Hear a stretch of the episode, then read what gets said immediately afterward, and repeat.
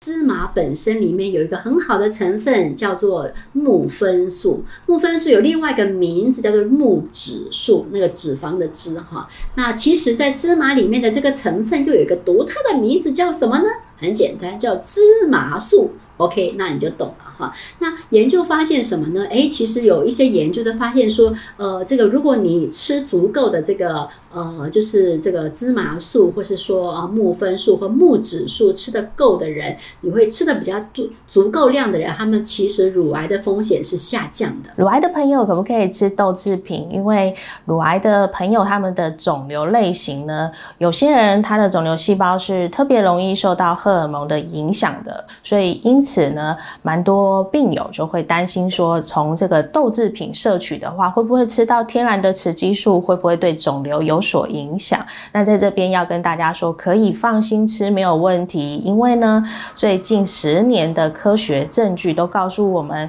文献研究下来发现说，有吃豆制品的乳癌病友，反而比没有吃的人呢，来的复发率比较低，死亡率也比较低。因此呢，这告诉我们说，吃豆制品是反而有益对于未来的复发率降低的，而且每天呢吃的量呢，建议是说两份到三份这样子的安全用量，对身体又是有帮助的。那所谓的两份到三份，这边也跟大家说明一下，一份的意思呢，代表的是像豆浆，它是等于快两百 CC 的量，这样子叫做一份。那如果是盒装的板豆腐呢，则是每四分之一盒就是代表着一份的豆制品喽。那在五香豆干的部分呢，是每两小块就代表着是一份的豆制品。所以，我们每天的量呢，可以吃两份到三份。那至于我们剩下的蛋白质来源，就可以选择像是鱼或者是海鲜，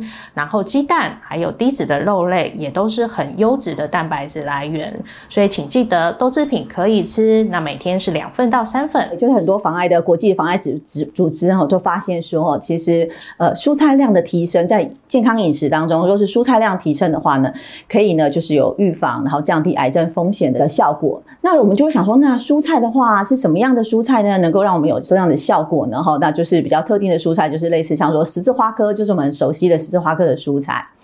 那十字花科的蔬菜呢？呃，不管在蔬菜，甚至它的种子，还有它种子发出来的芽呢，本身都会含有这样子的成分。